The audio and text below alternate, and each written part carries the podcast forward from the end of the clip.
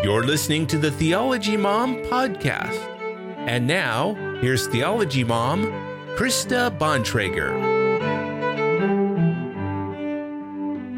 Hello and welcome to this Monday afternoon live stream. I hope that by God's grace, you and your family are staying well.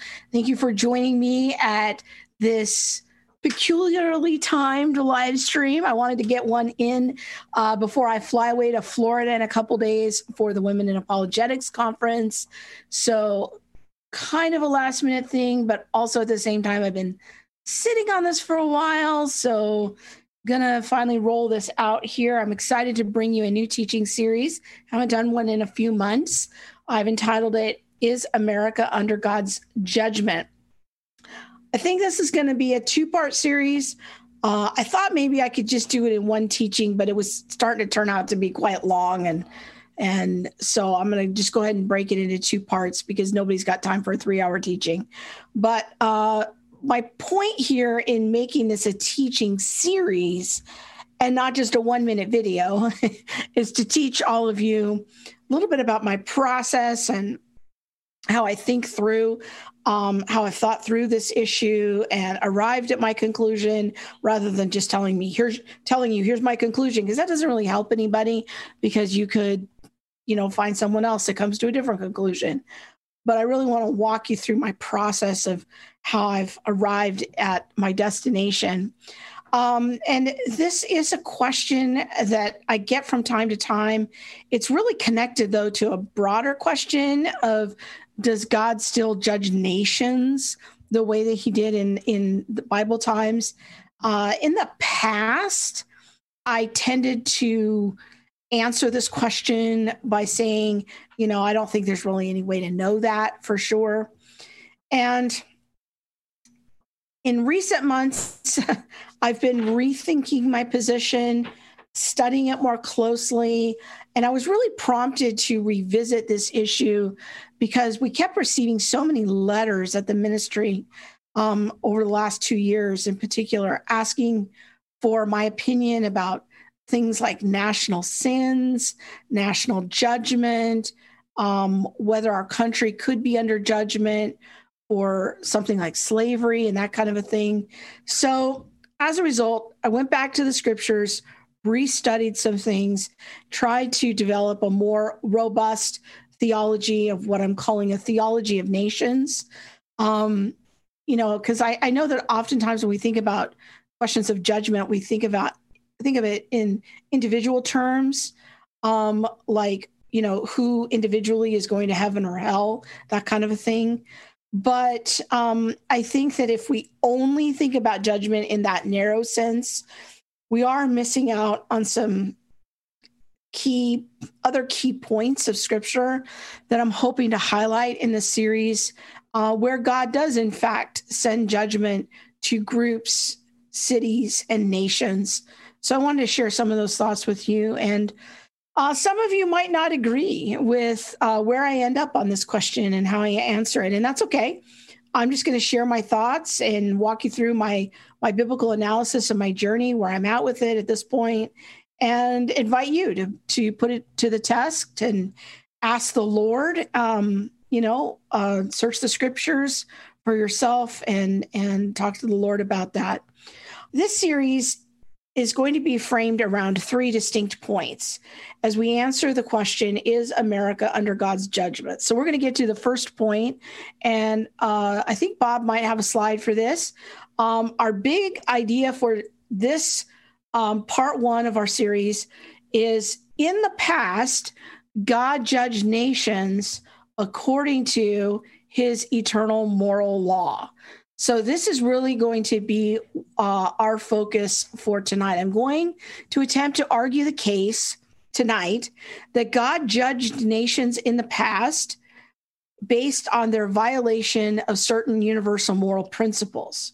So, we're going to look at several examples of God's judgment against nations from Scripture. Then, we're going to look closer at the Noahic covenant. This is a section of the teaching that I think will be new for many people.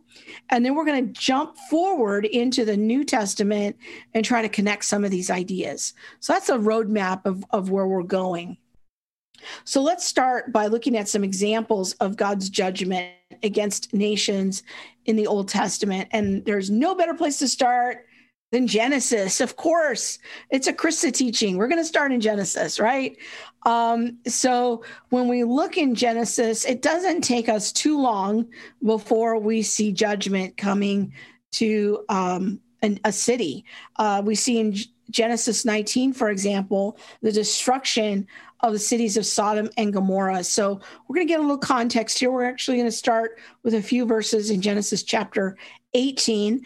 And I'm going to be using a new translation today just to expose all of you to it. It's a very fine translation. It's called the New English Translation.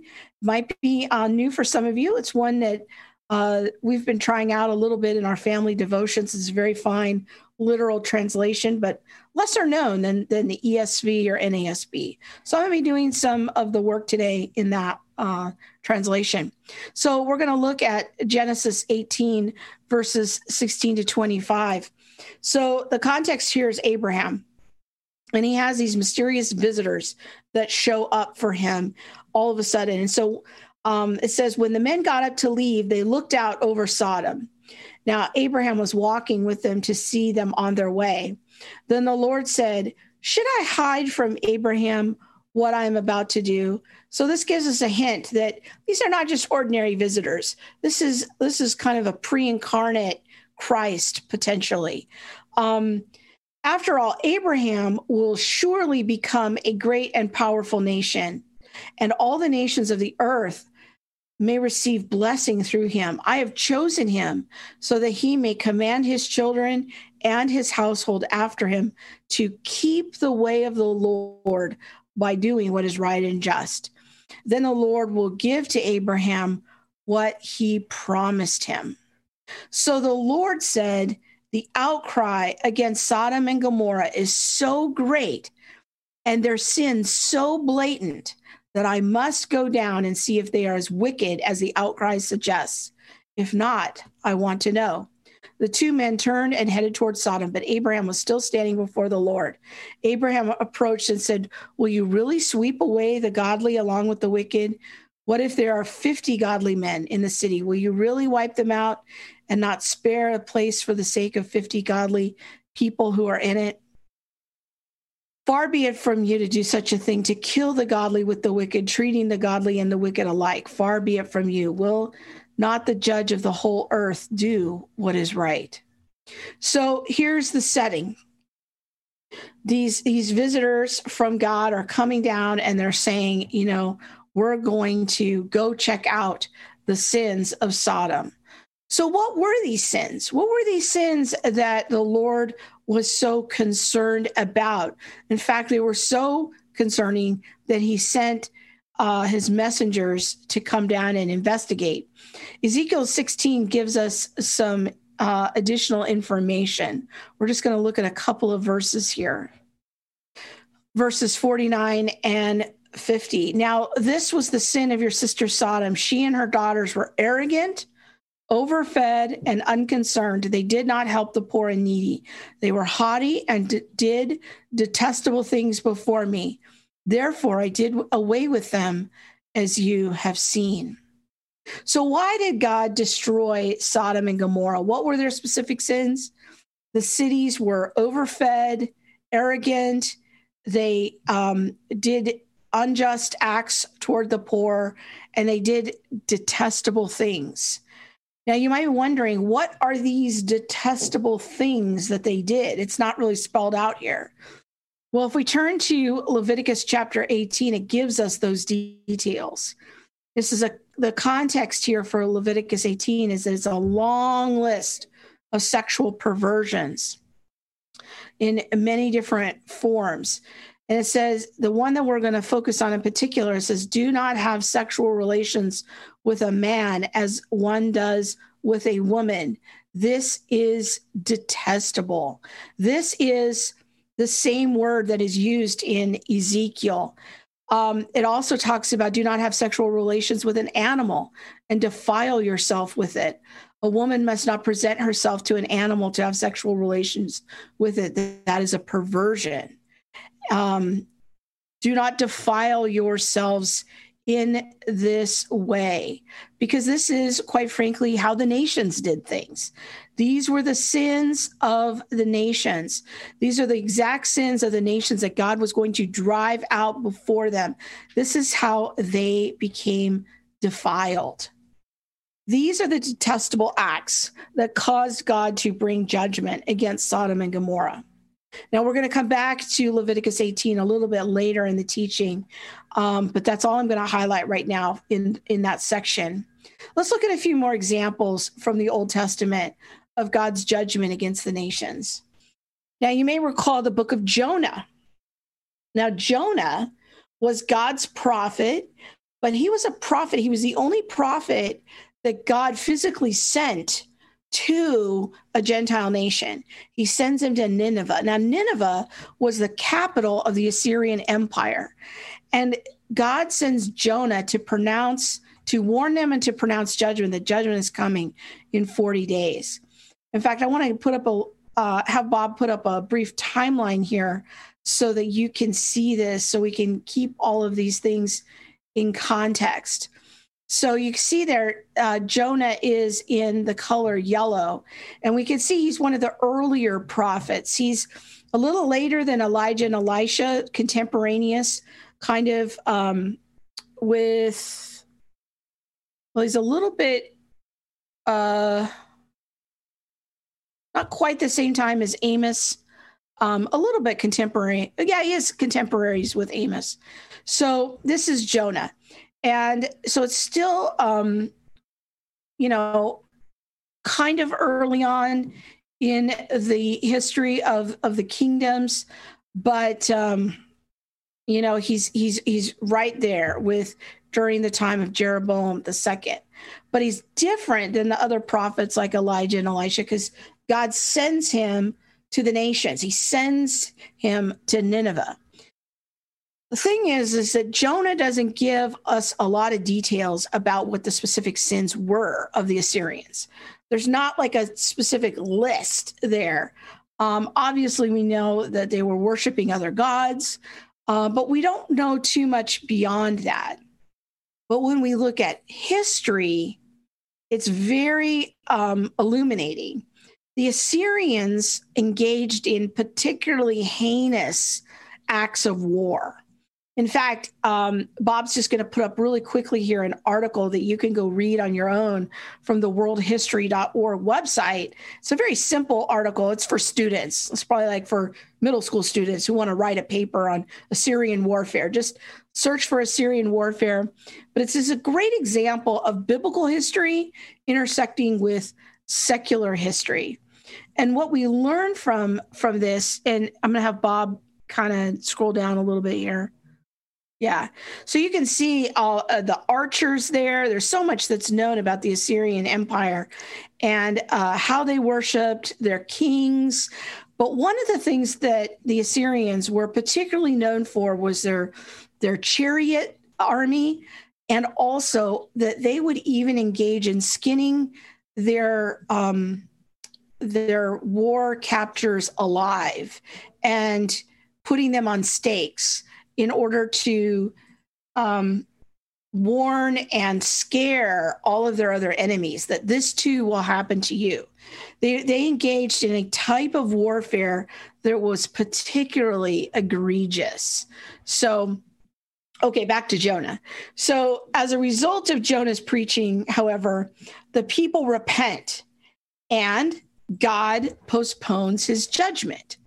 Um, but then we're going to fast forward 150 years. I'm going to have Bob put the um, the uh, timeline back up there for a minute because at this point God's patience has run out. So he raises up another prophet named Nahum, And I know Nahum's a little bit more of an obscure book, but Nahum is a proclamation of judgment against Assyria. And so it's as you can see, it's a little bit after Jonah. So even though they repented during the time of Jonah, here we are, you know, 150 years later, and they said, Nope, we're going back to our old ways and we're going back to our old practices. So God raises up the prophet Nahum to let them know what judgment is coming against them. So this time, there's no chance of repentance. There's no chance of God sending a prophet there. God's patience has run out.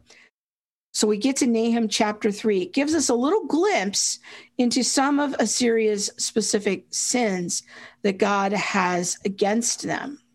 Okay, we're going to scroll down here a little bit. Woe to the city of blood, full of lies and plunder never without victims. Wow. All right. I think there's a few more verses. We're going to scroll down here a little bit more. Great. All because of the wanton lust of a prostitute. God is comparing Assyria's lust for war and for their acts as that of lust, similar to the lust of a prostitute, alluring the mistress of sorceries. So there's some kind of witchcraft that's happening there in the background, who enslaved nations by her prostitution and people by her witchcraft. And again, we're only getting glimpses into what Assyria's sins are, but we know from history they engaged in a lot of war practices. They engaged in capturing people, taking them into slavery, and re- forced relocations. Uh, they would cut open pregnant women. They would do all, all kinds of heinous war, what we now call war crimes. In the mix, there was also probably sorcery, worshiping false demon gods, and all of that. We're going to look at one more passage. This is from the book of Amos. Now, Amos's dates are again are roughly around the same time as Jonah. They are contemporaries with one another. So we're going to look real quick here at chapters one and two of Amos. If you want a deeper dive into the book of Amos, Monique and I did a three part series last year on the book of Amos. So you can go check that out in the Theology Mom archives. Um, we had a lot of fun doing that deep dive. We're just going to be looking at chapters one and two this time. And uh, I want to show you first, before we look at that, a quick map of that's relevant for understanding the book of Amos. So Bob's got that up there. And so what we're going to see here is that Amos is going to mention all of these nations that surround Israel and Judah. You can see Israel and Judah right there in the middle. But Amos is going to mention Tyre, Syria, Ammon, Amnon, Moab, Edom, all of these places, Gaza, which is part of the Philistine Empire, all of these nations that were surrounding Israel, Amos, God raises up Amos to proclaim a judgment over all of these nations. So let's look at Amos chapter one, and we're just going to skim through this really quickly. But it starts off with Amos being raised up as a prophet. And so I'm going to scroll down here a little bit. And he goes right into it where he's going to start pronouncing judgments against the nations because Damascus has committed three crimes, make that four. So Damascus is one of these nations up by Tyre. Okay, let's let's uh, scroll down a little bit. They ripped through Gilead like threshing sledges with iron teeth. Okay, then Gaza is the next the next one. Gaza again is part of the Philistine Empire and they also have committed crimes. They deported whole communities. They sold them as slaves to Edom. So this was forced capturing. This is man snatching, kind of a thing that's condemned in God's law.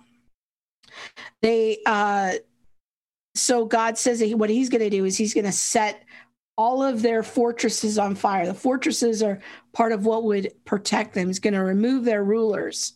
Okay, let's scroll down here a little bit more. The next nation that God is going to condemn is that of Tyre. And he has a decree of judgment. They, let's see, they sold more. This is another example of selling people to Edom. Um, we're going to go now to Edom. So Edom also has crimes. They not only bought the slaves, but they also have their own set of crimes. They chased down their countrymen with a sword, they wiped out their allies. And um, so notice how all of these are kind of related to war crimes. There's a lot of conversation here about killing, man snatching, um, buying and selling one another's countrymen into slavery. All right, let's keep going here with the Ammonites. The Ammonites also committed crimes. Notice their one of their crimes is they ripped open pregnant women so that they could expand their territory. So part of their ca- crimes was capturing land, and part of the way that they did that was by ripping open pregnant women. And so their judgment again is that their leaders are going to be carried off and deported. Okay, that's enough with with that. So just to summarize here, Damascus was was guilty of cruelty in warfare. Um, we we just see extreme cruelty throughout all of these these judgments. Um, there's slave trading, man snatching, um, cutting open pregnant women. Th- this is this is really, um, and if we were continue reading in chapter two, we would see um, desecration of bodies. Uh, these are these are egregious sins, but again, these are all the nations that surround Israel. Finally, Obadiah. Obadiah is another prophet that's relevant to this discussion. I'm not going to um, share any scripture about that, but you can read it. It's a very short book. Like Amos, Obadiah also condemns Edom for their sins. So, what do I, I conclude from all of this data? During the Old Testament period, God expected all the nations, not just Israel, to obey basic moral laws. And if they didn't, they would eventually be destroyed. Because God has made all peoples and all nations, it remains his right to judge them according to his righteous standards. So that's kind of the big, the first movement of my case is just looking at these examples that, yes, in fact, God sent judgments against the nations because of their violations of his holy law. Okay, Allison, thank you for posting all of those links in the comments so that you can get resourced if you want to look at anything uh, more closely. Okay, uh, thank you. Drew is saying that that uh, he enjoyed our Amos series last year. Thank you so much. We're actually doing. We did a series on Ruth, and we're starting a series on Micah right now for our monthly partners. It's going to be an awesome deeper dive into Bible study. Okay, I'm going to check real quick here on Facebook. I think we're okay. All right. Hey, Katrina, glad to see you there in La Mirada, California. Okay, let's get into this next part of the teaching. So, if it's true that God judges the nations because of their disobedience to the laws, then that started raising a question in me. Well, how did they know to do this? how did they know what God's laws were? Because they weren't in a covenant relationship with God the way that Israel was and they had all the laws. So why would God judge nations for breaking his laws? I thought only Israel had those laws. So this was kind of a, a bit of a question I was I was wrestling with. So here's here's the short answer to, to that question. and then I'm going to expand it here in, in this section of the teaching. From a theological perspective, all people, and by extension, I would say all nations, whether they know it or not, whether they believe it or not, are actually in a covenant relationship with God. They are just not in a covenant relationship of God with God through the Mosaic covenant. Or in our case, we're in a covenant relationship with God through the new covenant, through the Abrahamic covenant, through the Davidic covenant. I think all of those are kind of fulfilled in the new covenant. Rather, all humans, whether or not they know God, whether or not they know they're in a covenant relationship with God, are in some kind of covenant relationship with God through Adam and Noah. So let me explain what I mean by this. And I'm going to take us um, back to Genesis and just try to build my case here that even though ancient Israel was under the Mosaic covenant and the surrounding nations around them were not part of that treaty, the nations were part of a different covenant. But this is not often explained to regular people sitting in churches about how this actually works. So I'm going to try to do my best to explain it here that there is a covenant um, the the Adamic and the Noahic covenant, particularly the Noahic covenant, that applies to all humans, and I and I think in particular uh, to nations, has particular application to nations. So if we were to go back to Genesis chapter one, we would see um, that God gives all humans a creation mandate. He tells them to multiply and fill the earth, increase in number, to rule over the earth, and to subdue it. This is what we call the creation mandate or the dominion mandate. Okay. And this is a command that applies to all humanity. It is the foundation of society that we are families, that God created the man and the woman to come together to procreate and create families. This was God's plan. This was God's design to be the foundation for the society that they would build. But we see that after the fall, by the time we get to Genesis 6, just a few pages later, we see that there is a big problem. There is some kind of something wrong, sinful, inappropriate happening in Genesis chapter 6 with marriages. And I'm not going to get into all the details of this passage, but I just want to show you something in Genesis chapter 6. The humanity began to multiply um, on the face of the earth. That's exactly what was supposed to happen. They're fulfilling the creation mandate, but then something goes wrong. Uh, the daughters were born to them. The sons of men saw the daughters of humanity were beautiful. Thus, they took wives for themselves that they chose. Now, there's a lot of debate as to what this passage means, and I'm not going to get into that. But I think we can all agree that whoever these two groups are that are intermarrying, that wasn't supposed to be happening. Okay. And um, it was a sin. And God's response is, My sin will not remain in humanity or striving with humanity since they are mortal. They will remain for 120 more years. So God shortens their lifespans. All right, Bob, can you scroll up a little bit for me there?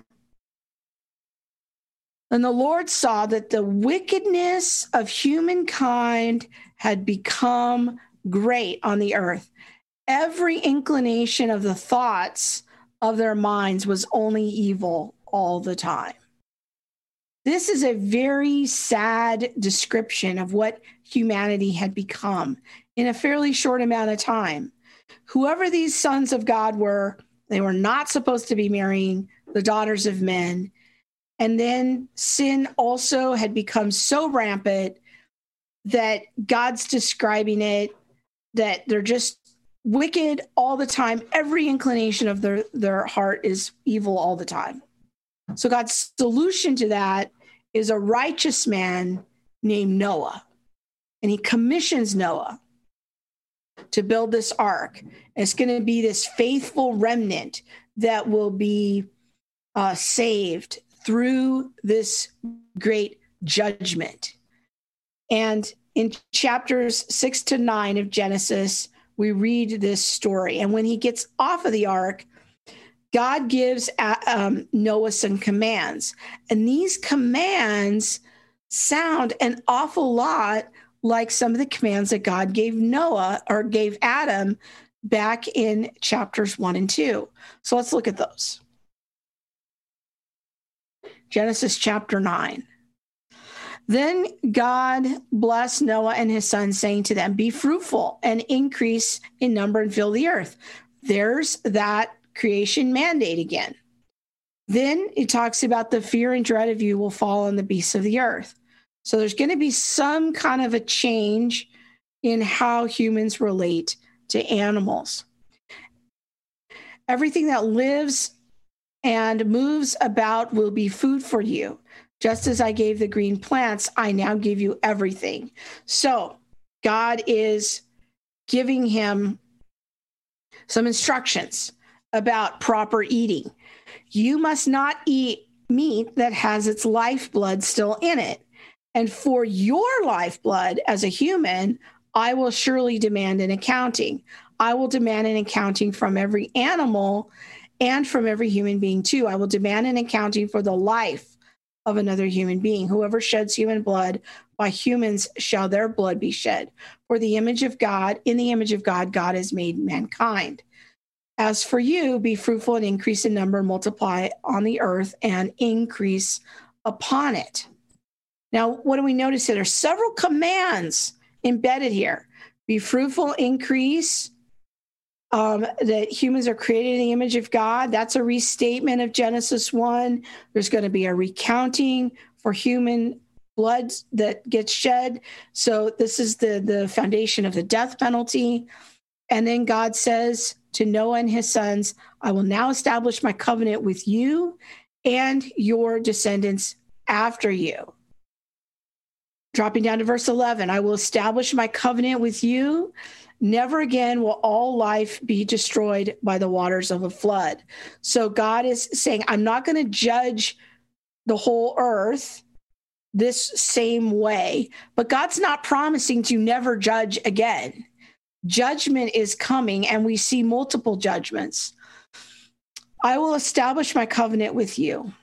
And God said, This is the sign of the covenant I am making between you and me and every living creature with you, a covenant for all generations to come. I have set my rainbow in the clouds, and it will be a sign of a covenant between me and the earth. Or another literal way of translating that would be me and the land. Okay, uh, verse 16 this will be an everlasting covenant between God and all living creatures of every kind on the earth. So, here's what we have in the Noahic covenant. We have this covenant is between Noah and his family and all of their descendants. Well, all of their descendants includes everybody. Remember, we haven't met Abraham yet, okay? Um, we haven't uh, established Judaism yet. The foundation for Judaism through Abraham doesn't come until Genesis chapter 12. So when God makes this covenant with Noah and his descendants, what he's talking about is for all of humanity. There's no such thing at this point of Jews and Gentiles. There's just humans, okay? So when we think about this covenant of the Noahic covenant, we need to think about it as being something that is applicable to all people. So, as we see then, if we were to turn the page in Genesis 10 and 11, we start seeing humanity start spreading out and becoming the nations. And as the nations spread, they took the, the stipulations of the, the covenant that God had made with Adam and with Noah forward. God expected humans to live according to a certain code. namely the Creator's eternal moral law. And then we turn the page to Genesis chapter 11. What do we see? Well, we see a nation uh, or a city state, possibly, their Babel is already engaging in false worship. When we turn the page and we see Genesis chapter 11, we see that their goal was to make this tower to go to the heavens. This is man made religion. And so it harkens us back to Cain's um, man made religion back in Genesis chapter 4. So we know that humans inventing their own religion is almost as old as humanity itself. Um, and we know that this inventing our own religion thing is still a problem even after the flood. And so we see that we don't know what kind of communication Adam had with his sons, but God holds Cain accountable as an individual for his false worship. And then what we're seeing here in Babel is God's condemnation, his judgment against a city state, against a group of people. In fact, I'm going to have Bob put Genesis 11 back up there really quick and scroll down to the to kind of the end of the account. There we go. The Lord said, uh, verse 6 it, if as one people, all sharing a common language, they have begun to do this, then nothing they plan will be beyond them. This this harkens me back to the fall in Genesis chapter three, where God says, "Well, now that they've eaten from the tree of the knowledge of good and evil, will you know, will anything be too hard for them? So I can't have them live forever. So what does He do? He throws them out of the garden and then he plants angels there to guard the way to the tree of life. Because the worst thing that could happen is that evil people could a- access the tree of life and live forever. This verse reminds me of that. It reminds me of, uh, to me, it's an echo of, of that condemnation, that judgment in Genesis 3 that now that what they have this one common language is anything going to be um, beyond them. And so God's got to kind of break it up. He's got to do some things to send judgment, to break up this common language so that they don't continue to collaborate in their sin quite as easily. The Tower of Babel, in my opinion, is a judgment against a city state, against a type of nation. And this is when sinners collude to disobey God's laws. Um, so we shouldn't be surprised at all when we turn the pages a few more pages later in Genesis 19, as we saw earlier, with the complete destruction of Sodom and Gomorrah. There is something that God expected humans to know through their conscience, through general revelation, and through some kind of I think, passing on of these eternal moral laws that, that they knew they were not supposed to be participating in. Historically speaking, the Jews have understood this idea of following Gentiles, following parts of God's eternal moral code. Jewish scholars call this the Noahide laws. So if you want to learn more about this issue, you can go and Google Google Noahide laws. But just to get you started as to what this is, uh, I'm going to have Bob put a, a slide up on the screen for us summarizing these traditional Jewish Noahide laws. It's a prohibition against murder, prohibition against eating the limb of a live animal, prohibition against idolatry, prohibition against blasphemy, prohibitions against sexual immorality, prohibition against theft, and a positive command to set up law courts to enforce these laws. This is what Jewish scholars call the Noahide laws. Sometimes it's called the, the Noahic covenant, the rainbow covenant. Jewish scholars sometimes called the covenant of the Gentiles. So when we think about these laws, um, as we said earlier in Genesis chapter 9, we saw a lot of these already about murder and eating, um, you know, not eating uh, animals in a certain kind of a way. um, also, if we were to turn the page back to Genesis chapter 8, we would see um, when Noah gets off the ark, what's the first thing he does? He offers a sacrifice. So God had an expectation of how these people were to live, how they were to worship, and that sort of a thing. So in Judaism, Gentiles who follow these basic laws are seen as being righteous. Um, and we actually see this also present and embedded in wording in Exodus and Leviticus. And I'm going to give you a couple, just a couple of examples of that, just so you'll start to be alerted to it. But as God is, was giving Israel the Mosaic Law, he also includes every once in a while some instructions that apply to the resident alien. Have you ever heard this phrase? Now, I know that's common today to equivocate the resident alien among you with immigrants to America today. Like there's often this comparison. That is a very bad interpretation. Okay. So the resident alien were those Gentiles who chose to live among the Israelites. They were non Jews who chose to live as neighbors with the Jews. This is called the Ger Toshav. Okay. So, for example, um, the Ger Toshav had to abide by some commands in the Mosaic law because they were living among the Jews. For example, we see in Exodus chapter 20, we see the laws about the Sabbath. Um, six days you shall do your work, but on the seventh is a Sabbath day to the Lord your God. You should not do your work. Now, who does this apply to?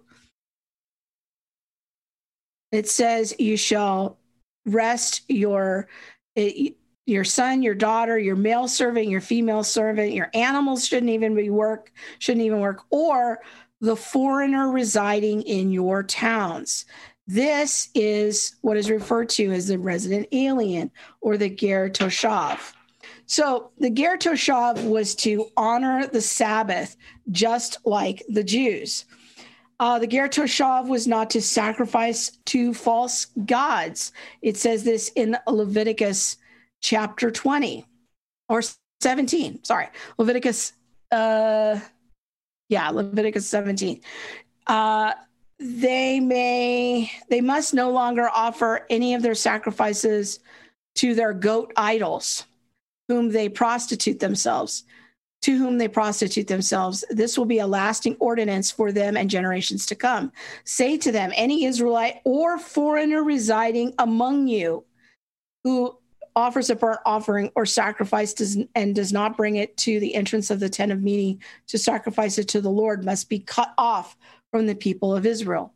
So there were some uh, thoughts about particular sacrifices. They were not to be sacrificing to false gods. This included not sacrificing your children to false gods in Leviticus chapter 20. I'm not going to look at that. We're just going to put it out there. You can look it up. Um, and there are um, additional details related to um, not eating. There's certain like additional instructions about food issues in Leviticus 17. So the residents, resident aliens could follow some of these laws if they wanted to, such as celebrating Passover. Talks about that in Exodus chapter 20. I'm not going to look at that, but it's there. So even though technically these resident aliens were not part of God's covenant people, they were Gentiles. They received a level of protection and blessing when they walked according to certain commands that God had only for them. They didn't have to obey all the laws, but there were certain laws that God expected them to obey. So by doing that, um, they could live peace peacefully side by side with the Jews. However, they started uh, sacrificing to false gods. The Jews were supposed to get rid of them, put them out of the land. Unfortunately, that's not what happened. But that's what they were supposed to do. But it wasn't merely those Gentiles who resided within Israel's boundaries who were expected to obey these basic commands from the Lord. Um, the surrounding nations were also expected to obey certain commands. Again, not all the commands. Many of the commands were only for the Jews, but there were some that could be applied to the resident alien that lived among the Jews, but also some laws were for the nations. I'm just going to look at Leviticus chapter 18, and I want to, us to notice how it harkens us back to the Noahic covenant. Leviticus chapter 18. The Lord spoke to Moses, Speak to the Israelites and tell them, I am the Lord your God. You must not do as they do in the land of Egypt where you have been living. You must not do what they do in Canaan, into which I am about to bring you. You must not walk in their ways, in their statutes. You must observe my regulations and walk in my statutes. I am the Lord your God. So you must keep my statutes, my regulations. Anyone who does not live does anyone who does so will live. So if you want to live, this is how you live, this is how you walk. Okay, then it's going to go through a long list of things that you shouldn't do. And basically, we could summarize these by don't have sex with a close relative. Okay, I'm going to quickly scroll through these. We're going to go back to the bottom there and right there. Yep. So we see also um, you must not give your children as an offering to Moloch. There again, we have false worship. You must not have sexual relations with a male as one does with a woman. So, homosexuality, this is a detestable act. We saw this earlier. You must not engage in bestiality, even if it's part of, you know, a temple ritual. Um, this this is false worship. This is not part of what we should be doing. Okay, I'm going to scroll down here to verse 24 and following. Do not defile yourselves with any of these things, for the nations that I am about to drive out before you have been defiled by these things. So notice here, God is saying, the nations that surround you have defiled themselves by living this way. Therefore, the land has become unclean, and I have brought punishment for its iniquity upon it. God punished the nations, He punished Canaan because they broke these laws.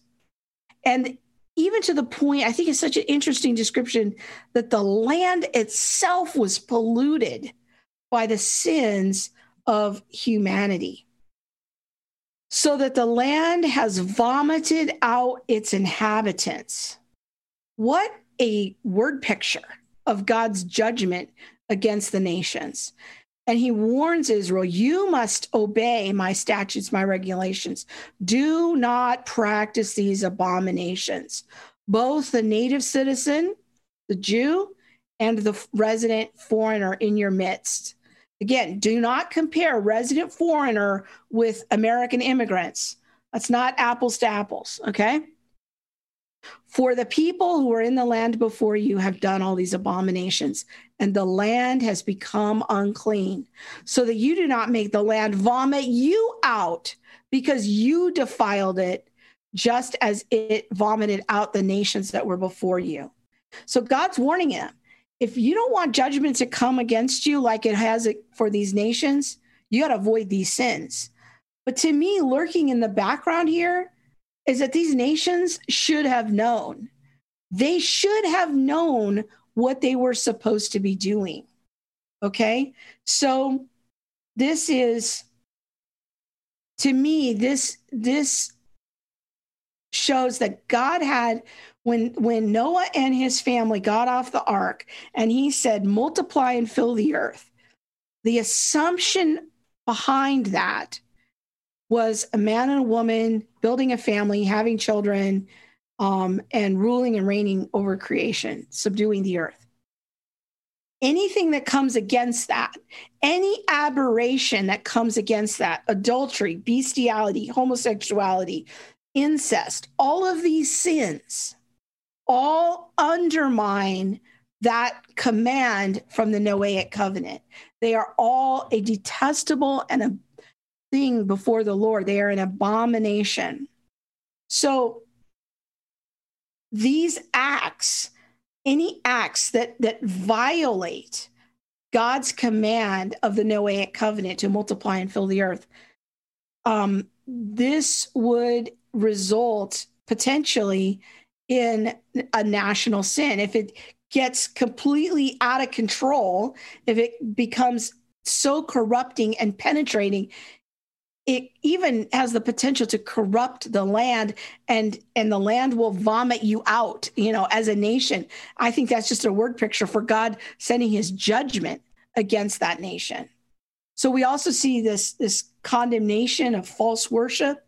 Uh, specifically, uh, we saw there about sacrificing to Moloch. Um, and we can basically assume that includes all false worship, all false worship to false gods. Sometimes I call them demon gods because that's all they are, is just demons behind those gods. Again, we have hints in the text that there was this underlying assumption that God is not going to have an infinite amount of patience for evil. But he does seem to assume that these people know what evil is, that they ought to know better. When we think about Noah's sacrifice after the flood, he was worshiping God correctly. He wasn't offering a sacrifice to some demon god. Okay, so um, when we think about proper worship, again, going back to Cain, going back to the, the Tower of Babel, so, these, what I'm trying to build here is a case that I think God judges nations on these very basic laws, these very basic ideas. And I'm to have Bob put them up, the, if we can put that slide up there again, um, as to what the Noahide laws. These are just like some bare minimum facts, bare minimum laws of what God expects nations to do. So, again, I want to remind us that our big issue tonight, the, the, thing that we're really looking at, is that God judged the nations according to his eternal moral law these are, I think, the minimum laws. I think that this concept in Jewish theology has, has been very helpful to me in helping me think through a more robust theology of the nations. Now, there are some Jewish scholars that have expanded these laws to like 30 laws because they would say under the law of idolatry would include things like sorcery, witchcraft, fortune telling, um, divination and all of that, or under the law against sexual immorality. That would include laws against incest, homosexuality, bestiality, adultery, and that sort of a thing. So you might see Noahide lists that are like expanded to a little bit more to like 30 laws, but but that's how they're getting there. But this is the general general framework of that. And so I think that this has been a helpful um, way for me to think about this. Now I'm going to turn to the New Testament. And in the final part of this teaching tonight, we're going to turn to the New Testament, especially the book of Acts, where we see, I think, this idea of the righteous Gentile continuing. In Acts chapter 10, we see Cornelius described as a God fearing Gentile. He's the first Gentile who receives the Holy Spirit. And I think, well, possibly the Ethiopian eunuch if he was a Gentile, but that's that's a debated point. Um, but for sure, we know that Cornelius is a Gentile, and he's called and described as a God fearing Gentile. Um, and I think that this is because Cornelius probably went to the synagogue. He heard the public reading of the scriptures and he understood and obeyed these very basic, what I'm calling in this teaching, Noah Noahide laws. He had some kind of a picture of what it meant to be a righteous Gentile. He hadn't undergone full conversion. He, he wasn't circumcised. He wasn't abiding by all the food laws and the temple practices, but he was abiding by some basic eternal moral principles of righteousness as connected to what I'm calling the, the Noahide laws. And so, similar to those righteous foreigners who were living in ancient Israel, I think Cornelius likely recognized that some of God's laws applied to him as well. And this makes sense to me because Jewish synagogues would have been scattered throughout the ancient Mediterranean world. So there would have been opportunities for many Gentiles to hear God's word read in those synagogues. And then when the Holy Spirit comes over Cornelius, what's amazing about it is that God treats Cornelius just as he did the Jews. This is an incredible and pivotal moment in salvation history. Jesus is now giving the same Holy Spirit to Gentiles as he did to Jews on Pentecost. So then, as we see, as Paul travels to, to synagogues throughout the, the Roman Empire, it was not uncommon for him to address both Jews and God fearing Gentiles.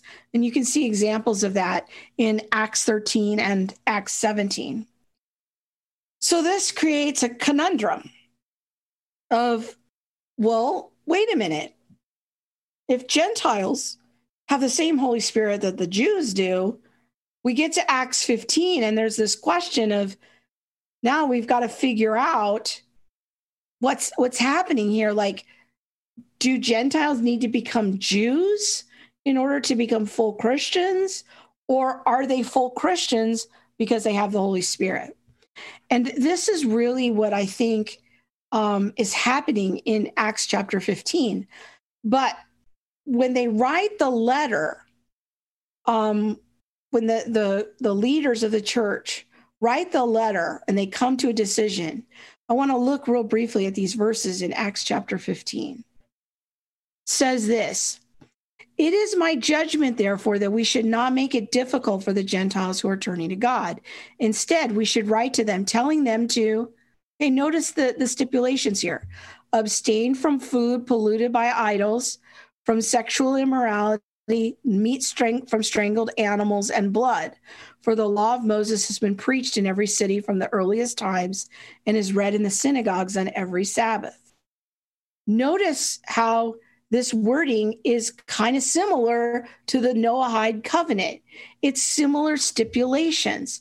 And why did they think that um, they were on good ground in affirming certain basic laws, telling them this is kind of how you live a holy life?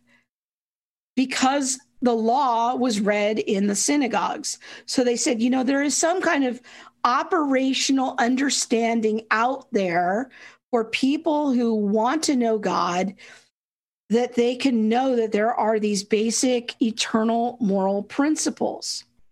The apostles are basically saying that the Gentiles, they are going to come into the covenant the same ways as the Jews. Everybody comes to the Messiah the same way by repentance, believing in Jesus as the Messiah, water baptism, Holy Spirit. And they are to obey the same emer- eternal moral laws that they always have. Why? Because the, the, the Mosaic covenant has now been completely replaced by the new covenant. So there's no more temple, there's no more priests, there's no more sacrifices. there, there's there's there's none of those things. The, the Mosaic law has been completely replaced by the by the new covenant. Um, and and and also fulfilled in Jesus. But there are eternal moral laws of God that remain that that come from his character of justice. And that that's why we hear throughout the epistles Paul saying things like don't steal, um, don't lie to your neighbor, um, things like don't commit sexual immorality. He's just restating all of these eternal moral principles that these people, even as Gentiles, should have some vague fam- familiarity with of knowing what's right and wrong. And so when we hear Paul preach on Acts in Acts 17, he seems to assume that these Gentiles already have some kind of basic knowledge of the creator, the first humans, the migration of early humanity. And then he he just pro- clearly proclaims there's one true God, calls them to repent of their sins because of the proof of, of God's existence being displayed through the resurrection of Jesus.